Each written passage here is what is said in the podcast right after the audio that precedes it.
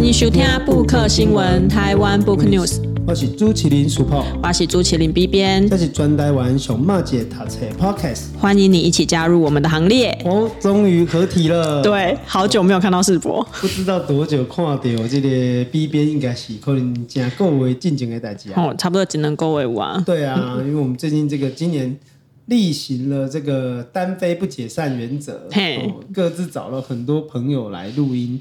好处就是说，哈、哦，这个忽然变成节目大富翁。嗯。存档很多哦，出讨东西这得哦，各式各样的书的节目跟档案，嗯，完全都不用担心像之前一样会不会开天窗。对啊，之前真的有过，怎么办？这礼拜要赶快录一录，要不然这礼拜没办法更新了。嗯，我们有快点呐，就是说各自有很多好朋友，就好像很难遇到你。对，嗯，所以呢，这个今天呢，我们专刚哦，哥趁这个感冒其实也还没好，大家听声音会知道说喉咙还是哑哑的，不过。希望公还是跟这个 B 编来合体一下，我们来介绍这个最近算是蛮有趣的，也可以说很夯的一个流行现象。对，最近很红的电影《奥本海默》哦，而且还不止，好像不只有奥本海默嘛，还有这个巴比海默。对，还有巴比海默，还有芭比这部电影，他们被合称巴本海默，有一个网络迷音啦，这样跑出来。要不要跟大家讲一下什么是巴本海默？哦，这个故事我也是看完芭比出来才知道，我原本是。应该是不会进电影院看芭比的，因为光看那个这叫什么预告片，就觉得它是应该是一个比较偏歌舞片，好有点诶娱乐性质比较高的片。但后来才知道说，它里面其实很认真的想要讲女性主义啊，讲父权社会等等的议题，我才进场看。然后看完出来，我就。跟我朋友聊的时候就说：“哎，那巴本海默到底为什么这两部电影会被夹着会？对啊，为什么？因为题材差很多嘛，一个是原子弹之父，那一个是小女孩的玩具芭比，怎么会被合在一起？嗯、然后我男朋友就跟我说：哈，你不知道啊，因为原本奥本海默的片商原本是华纳兄弟要做这部电影，啊，后来他们跟诺兰之间好像就有一点平台上的纠纷啦，应该是华纳想要把这部电影独家给 Disney Plus，还哪一个平台上架？那诺兰就觉得说。”不要。那总之最后呢，奥本海默这部电影就没有给华纳兄弟制作。那华纳兄弟就改制作了芭比。我不知道这前后顺序有没有影响到，但最后呢，华纳兄弟又很有点白目的，就让芭比跟奥本海默在同一天上映，就是七同一个档期，七月二十一号。就我摆明了，我就是要跟你打。对台，对，结果没想到大家看完这两部电影，很多从那个美国、加拿大开始，大家看完这两部电影之后，居然就开始在网络上恶搞一些迷因，把两部电影的海报啊，或者是人物形象结合在一起，那就变成了八本海默。那反而引起很多人的关注，像我，我原本是想要只有去看奥本海默而已，可是因为我看到了巴本海默，我就很好奇为什么这两部电影会被放在一起，所以我就连芭比就去看了，所以它反而形成了一个相互拉抬的一个现象，无论是在美国还是加拿大，然后甚至现在流行到全世界，连在台湾，因为台湾也是这两部电影同一个档期上映，然后场次也都非常非常多，所以有非常多人就会接连的去看这两部电影，然后接连的分享这两部电影的一些心得啦。有的讲进步啊，谁菜龟啊？对哦，啊，有时候确实本来是喜欢呢，不过吼无的卡吼不小心的这创造出更好的效果。那当然，这个巴本海默和芭比这个，像我跟你一样啊，还是应该可以在攻击完全没去科鲁啦。嗯，哦，我每次要看这个奥本海默，哦，但是有这个机会，当然自然而然就会让我们想说，是不是也去啊参考一下？啊，但是确实这两部电影当然风格啊、拍摄手法等等很不相同，但是其实都是水准蛮好的电影啊。对，其实想要讲的故事跟想要表达的议题都还蛮深的，大家都要在电影院花一点点心思去思考导演啊、编剧想要放进去的一些含义，这样子。嗯、所以咱一开始啊，被攻击的奥本海默啊，主要是讲，因为这出电影跟册嘛是有关系嘛。嗯。哦，那我知道目前是看完电影而已，但是这里还是要跟大家推崇一下，因为诺兰算是我蛮喜欢的一个导演。嗯嗯嗯。我也做这的电影我拢看，我也趁着这个机会也。回头复习了他之前的几部我刚才作品啊，那我真的觉得说，如何把商业片拍得哦，让人家觉得很有深度，或者说如何让一个很枯燥乏味的事情哦，然后可以被大众接受，哎，这恭喜在吼，无一挂手法哦，一挂艺术，一挂头壳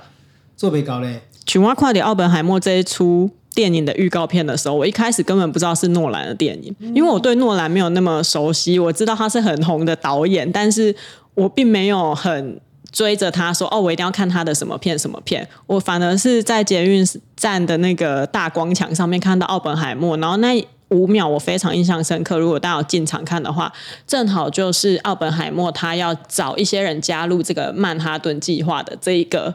过程，然后就短短的五秒，我就在那边站了五秒，看了预告片，我就决定我要进电影院看，所以我就跟我朋友说：“哎，我想去看奥本海默。”他就很吃惊，他就问我说：“你很喜欢诺兰吗？”我说：“哈，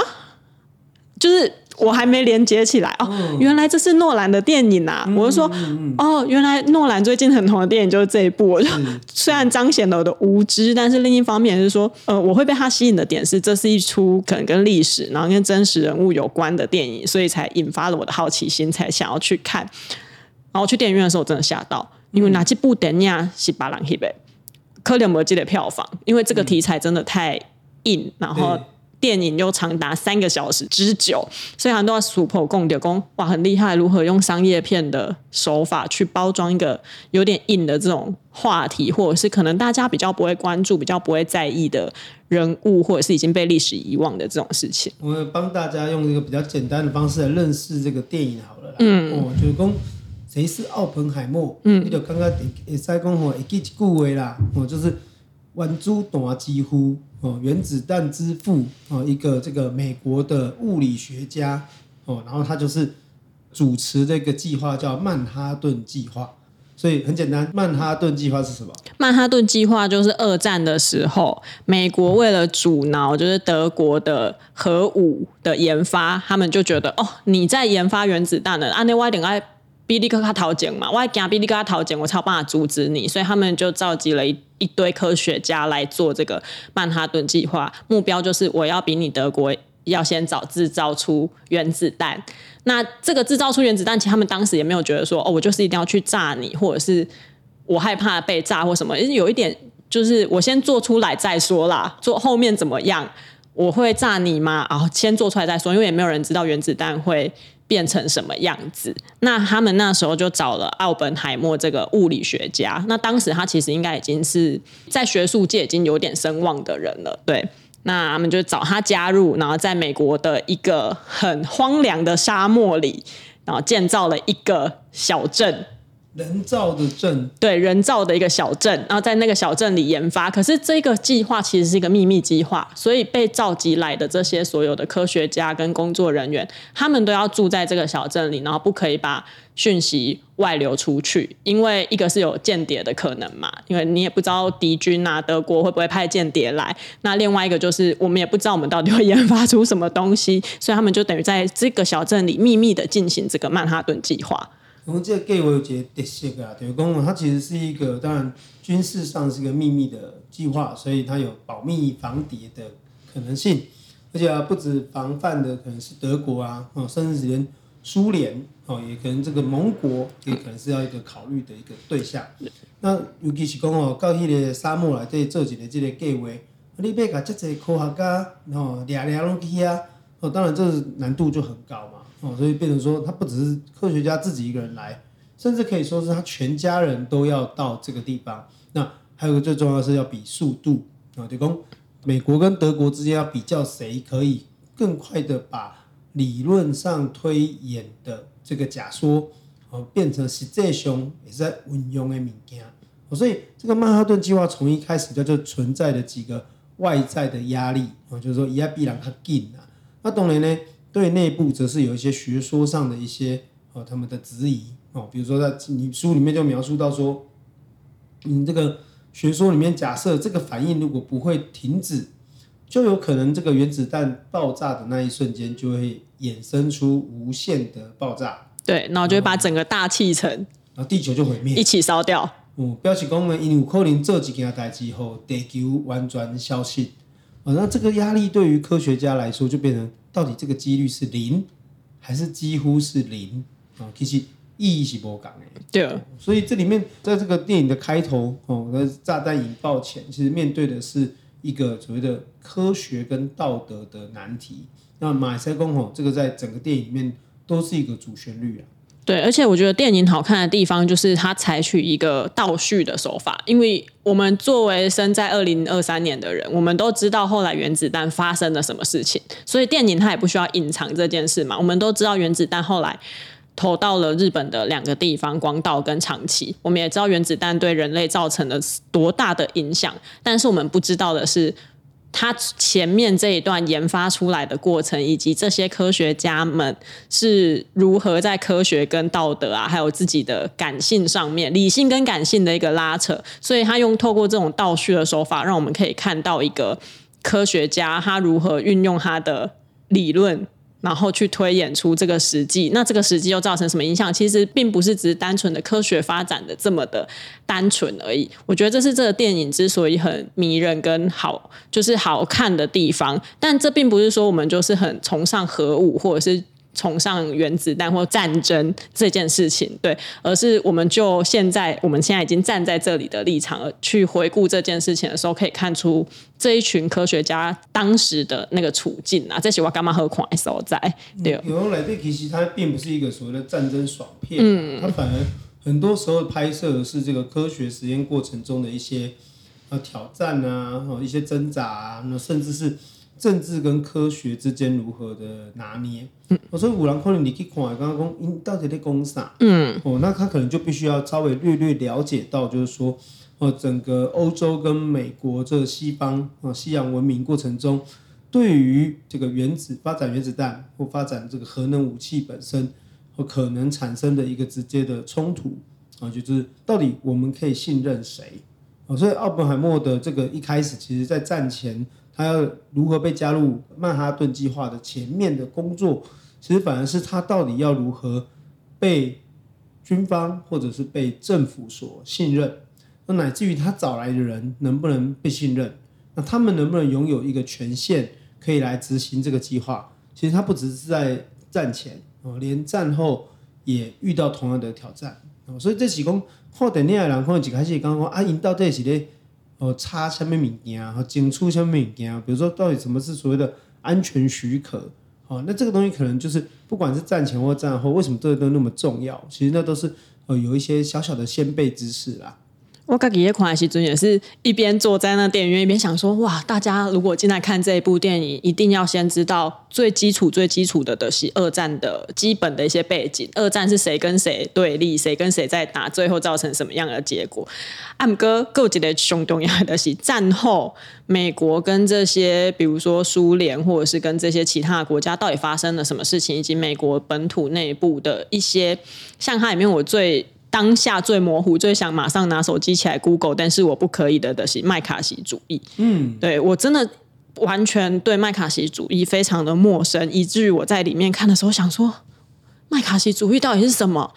那为什么他现在需要拿到那个安全许可？他拿到安全许许可之后，他可以干嘛？跟他为什么为了取得这个安全许可，愿意坐在？因为他故事最前面就是奥本海默这个主角坐在一个类似听证会的地方，一个小小的房间，有很多人在质问他这个研发原子弹以及他求学，反正把他的人生就爬得一干二净的那种场面。我就一直在想，那这个听证会到底在干嘛？因为这很重要嘛，这是电影的一开始的主轴，跟整个电影不断穿插这个听证会的内容。可是他们又一直提到麦卡锡主义，我就头很痛。我想说怎么办？怎么办？我不知道什么是麦卡锡主义。但是你大概在看电影的时候，大概会知道说，哦，跟共产党有关，然后也跟奥本海默他年轻的时候的确有参与一些共产党的活动。虽然他没有加入党，但他有去参与一些活动，跟他的家人有一些共产党员的身份。这一些零零零碎碎的这些背景，去形塑出。可能会有些人对他对美国的忠诚度有点质疑的这些疑问，然后会让这部电影才能继续往下推进。那但这个我就会卡在那里，所以我在这里必须跟大家讲，就如果你真的对奥本海默很有兴趣，然后想要看懂这部电影的话，真的得花一点点时间 Google 一下麦卡锡主义，跟 Google 一下就是里面二战的一些背景相关的知识啊。我觉得麦卡锡主义对台湾人来讲又很好理解。基本上就讲吼，那有这个需要，当然看迄本册是就做好的补充啦。对。哦，啊再买再简单的解释的讲，其实就甲社会主义啊、共产主义啊、共产党啊，吼，其实是不同层次的东西。嗯，哦，甚至连共产党也有不同阶段啊，哦，不同国家的共产党也有不同的风格啊。那大概会使理解就讲，对欧洲的读册人哦，伊来讲，对社会主义、共产主义，甚至连共产党，他们可能过去可能有一定的程度的理解啊，他甚至有一点程度的同情。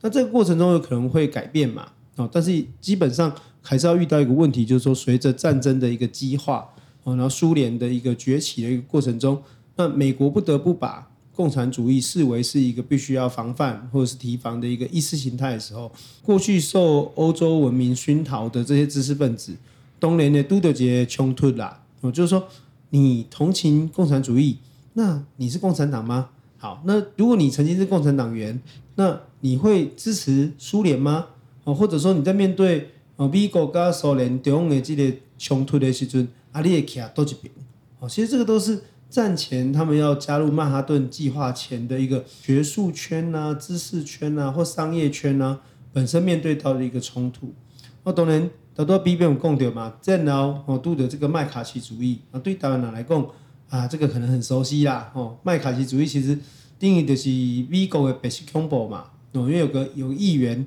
叫麦卡锡，他就在战后鼓吹就是个共产主义哦，甚至苏联哦等等的，都是洪水猛兽啊哦，会成为可怕，我会摧毁整个美国。现在回过来看他的这个意见，或者对苏联的防范，也不见得是错的，但是他有点过于求贵婚呐，嗯，甚至有点捕风捉影呐，哦，甚至提供了很多让大家捏造哦假的资讯哦，去陷害跟构陷其他人的机会。哦，那导致了这个美国在战后有长达这个一段时间，就是我们在奥本海默里面看到那一段时间，啊，基本上整个美国对共产主义是听到就刚开始恐怖的，嗯嗯嗯，啊，跟咱台湾的白色恐怖其实是相像啊相。像，差别是讲哦，台湾的白色恐怖可能会给你掠去关，哦，甚至给你抓去拍掉，哦啊，但是美国的麦卡锡主义比较像是让你。社会性死亡啊！嗯，哦，你可能也无头路啊！哦，你可能呃，就是逼你要这个人家跟你断绝关系呀，啊，甚至要逼你公开坦诚你的关系哦，等等。那这个是我们在这个看奥本海默的这个战后的部分呐。哦，其实听起来也是蛮悲哀的哦。就说你为美国哈，你为美国做了那么大的一个贡献，发明了这个原子弹，然哦，让战争早点结束。哦啊，这个甚至连战后一度被视为英雄的奥本海默，那反而在战后因为麦卡锡主义的关系，被迫上听证会，然后在很不公平的情况下，然后去争取他的安全许可。哦，那审计工最好是失败嘛，哦，所以他的安全许可被取消，哦，他在科学家、科学界的这个位置也受到很大的影响。哦，那我觉得这个才是我们在电影里面或甚至书里面，我觉得一个很重要的。值得给大家的一个启示啦，吼，就是讲对咱来讲，一个科学家伊要做一项物件，拄着社会问题，拄着政治的问题，啊，伊敢有法度完完全全拢用科学家的知识去理解吧？还是讲科学家的任务就是把这个物件做出来？毋过伊无都去关公被制造出来的原子弹，或，究竟会被怎么运用？什么时间运用？运用在哪里？会造成多大的影响？好像。这个我们就看到，其实很多时候不是一种万能，而是一种好像到处都受到阻碍跟隔阂的一个状态。我觉得用乡民一点的话来讲这个事件的话，就是在奥本海默的人生中，真的没有办法科学归科学，政治归政治，因为从他被邀请，然后他自己挣扎要不要加入这个曼哈顿计划的这个同时，他的人生其实已经无法度甲。见底混亏，我们在电影里面当然也就可以很明显的看到政治如何了影响他后面这个人生的走向，乃至于琼瓦金马外干嘛讲？哎，我回顾一下我们当时学二战这段历史的时候，啊，我们有知道谁去投了这个原子弹，然后哪里。被投放原子弹造成怎样的伤亡？但是我们的确在科学史这一段其实是很少会提到奥本海默这个人的。另外，一个我看等一下是种惊的所在的是，哦，原来一个爱因斯坦是一个差不多年代的，甚呃，爱因斯坦应该比他更早一辈，给几 N，就他他在学生时期，爱因斯坦已经是有名的科学家了。对，我想啊，原来他们是这么近的人。可是台湾人应该全部基本上有受过基本教育的小孩子，应该都知道谁是爱因斯坦。但是我们却对这个奥本海默相对的陌生。但这个陌生会让我有有点，安娜贡干嘛讲讲是？因为他明明就发明嘛，发明出假设好，我们先用发明好，发明出原子弹，这个改变人类社会跟来呃人类战争史一个很重要的一个武器，但最后他的结局居然是这种有一点悲伤，然后有一点点被世界遗忘的这种状况。然后我看完电影回来的第一件事情就是，我去试读了他的那个传记《奥本海默》，因为诺兰。拍这部电影是基于那个传记去拍的嘛，所以我就马上回头去看了那个传记，因为我想知道电影就算已经长达三个小时了，但是它可以取舍的那个范围其实很狭窄，因为毕竟奥本海默一生就是这么长嘛，那他要如何去选择一些适当的题材？因为像从电影级开戏的一更是一个研究生的身份了，但他研究生之前其实有很多的经历是跟他后来为什么。如此挣扎于人性跟科学之间的这个拉扯就无关系。这是我读了他这个传记的前半段，就是他小学呃小时候求学阶段的时候，我才有领悟到的。因为他接受的教育是一个宗教类似宗教的学校，但那个宗教学校没有要跟你讲基督教的基本教义，他要教你的是哲学的思辨，然后或者是一些关于人性的思辨，所以有。等于中学阶段，他有很长一段时间是在思考生命是什么，人是什么，人为而活。他很长时间在思考这个议题。想记起他在决定他的那个主修方向的时候，他甚至有想说我要不要去念哲学。好，然后只是后来他去念了化学，化学念完又去念了物理。然后我觉得，如果了解这个路径之后，你就会知道说，哎，为什么长大之后的他，他会对共产主义感兴趣？他感兴趣的不是共产主义去给他代志，他感兴趣的是人，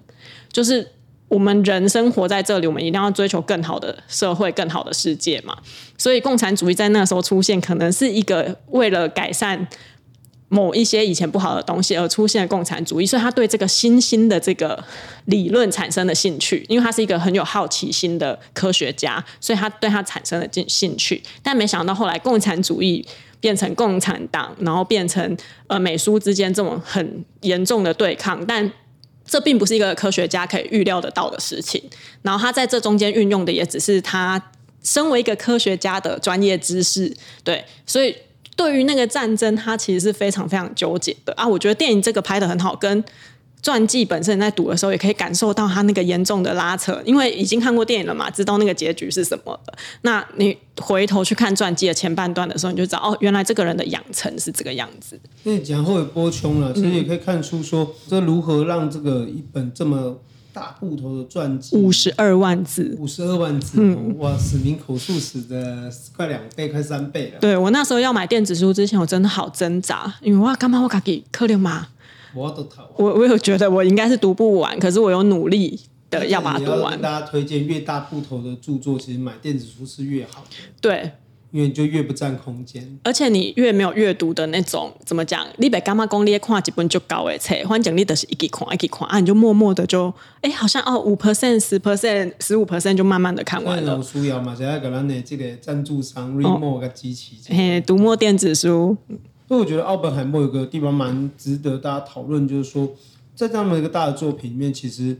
呃，诺兰确实用了他最熟悉的手法嘛。因为我跟 B 边比起来，我应该算是一个比较常在看诺兰作品的人，这样子。不管是敦刻尔克大空那个大行动、啊、等等，其实他都透过不同的叙事线去剪接一个故事，然后让故事可以就是更丰富，不管阅读的感觉或者是收看的感觉可以更丰富以外。我觉得它也能够让不同的故事可以之间彼此的去呼应，所以这个奥克海默里面啊，其实我觉得它里面的故事，它把战前跟战后的几个呃重要的事件做一个穿插，然后甚至战后的两场类似像公听会或公听会这样的一个结合，我都觉得其实是非常好的做法。因为当然，它对于呃第一次收看的人而言，可能他需要多花一点时间，但是他好像也创造了一些让。我跟 B 边都觉得说，嗯，会使这以后会使过去过去看一盖，好，在那一种感觉，所以我就觉得说，嗯，就说这个电影跟书，我都认为是一个很值得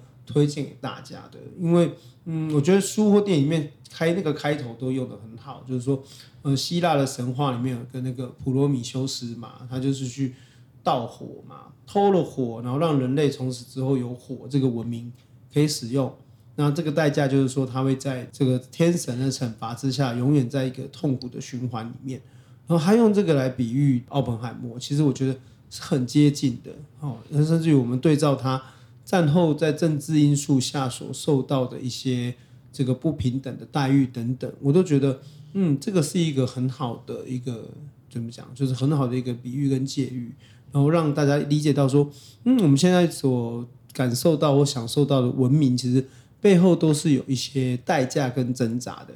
所以我觉得，无论从电影还是从这本书，我都一直在思考一件事情啊。这个议题也一直是奥本海默受困在这中间，他一直有在想，因为电影里面一直在，他也一直在质问：我创造出了原子弹，我到底是拯救了世界，还是毁灭了世界？你就美国人当时的立场，他会觉得说：哇，你是拯救了世界，因为你让战争结束了。因为这场战争如果继续延长下去，死掉的人可能会更多。可是如果没有原子弹的话，战争没办法结束。可是原子弹炸下去的地方，死掉的也是无数的平民。所以这两个取舍是，呃，从看电影然后一直到看传记，都会一直在我的心头萦绕，就一直在询问着。那奥本海默。他这个当事人该有多么的两难跟痛苦？虽然说那电影的最后有给一个我觉得很有趣的画面，大家进电影院的时候可以多多的留意一下。就是原子弹投放完之后，奥本海默去见了当时的总统杜鲁门。那杜鲁门那时候讲了一句话，那一句话是我在电影院里面觉得，哇，不愧是政治人物，政治人物会将某一些这些战场上的。对他们来讲，那是立了功劳的这种功，直接揽到自己身上。可是对一个科学家来讲，他可能并不那么觉得这件事情这么的合情合理。对，那我觉得这也是大家在无论是看电影还是看书的时候都可以思考的：原子弹的发明到底是毁灭了世界，还是拯救了世界？因某人来讨论，就讲到底二十世纪，尤其是就是二次世界大战结束之后的世界。究竟是更和平还是更不和平？然后到底原子弹的发明哦，对于人类到底是越来越害怕战争，还是甚至是有恃无恐？那我觉得这个当然我们没有办法做出答案。嗯，但是确实对于发明原子弹的这个人或这个科学家来说，其实他确实一定是会有挣扎的嘛。哦，就到底这物件对人类的文明发展哦，到底是造成什么样的这个？迫害、熊害，还是讲大家去惊吓，讲我们应该更谨慎的使用这个原子能，还是说我们更肆无忌惮？那当然，回过头来看，我最近也有看到有人在写说，他认为他说统计啦，嗯，他说其实二十世纪发明原子弹之后的战争规模没有这么大了。哦，那这可能也跟呃二十世纪就发生了两场世界大战的有关嘛？因为那个死伤人数都是就是很难估计的，哦，数量是庞大之可怕。那当然，原子弹发明之后，大的国家跟大的国家之间彼此的这个恫吓，啊，究竟有没有产生出那个效果？嗯，你看，像空技能尼，哦，技能当俄罗斯跟乌克兰的战争，事实上，俄罗斯有原子弹啊，对啊，有核弹啊，美国对北约国家也有原子弹啊，可是大家敢用原子弹来结束战争吗？敢用原子弹可能开启战争吗？啊、好像又进入到一个这个。两难的一个情境嘛，所以我觉得这个回过头来，我们刚刚就最早提到，就是说，哎，所有的科学它可能其实本质上是没有办法摆脱政治的，或者说所有的科学背后都有政治。那这个其实也是奥本海默海默里面，其实我觉得最后面的，不然不要破梗啊。不过以最后，我相信爱因斯坦跟他对话的那个内容，我觉得那是一个，其实在剧剧情的铺陈上，我觉得非常非常棒。然后同时，我觉得也给整个电影做了一个这个最好的注脚。对，然后我自己看完电影之后，我就马上推荐我男朋友去看。我就问他说：“你可以猜猜看，这部电影长达三个小时的这个历史片，我在哪一个环节哭了出来？”哦，大家也可以不妨的看电影前或看这个传记之前，想想看，明明就是一个科学家的故事，为什么？不止我一个人，连我朋友也是。因为我一出来，我也是问他说：“你到底在哪里哭了？”然后他就跟我讲，我就说我们两个在同一个地方哭了。那我觉得那个哭跟那个电影那个当下的那个氛围。其实是很不一样的一个情境。那如果你在那个当下有感到觉得很难过或感到很悲伤，对于人类文明怎么会是这样发展的这种情绪出现的话，我觉得这一本传记一定会让你吸收，然后让你思考更多的事情。其实哦，不止会使看电影嘛，是爱看册，因为有这个册，在我都有遮精彩的电影，给大家看。那有啥意见来讲哦，要推荐什么书籍的节目来来开讲哦？都可以到我们的 IG 或者写信给我们。我们的 IG 是台湾 Book News，我们的信箱也是台湾 Book News 小老鼠 gmail.com。嗯，很高兴今天又跟 BB 一起录音喽。嗯，感谢大家收听，拜拜，拜拜。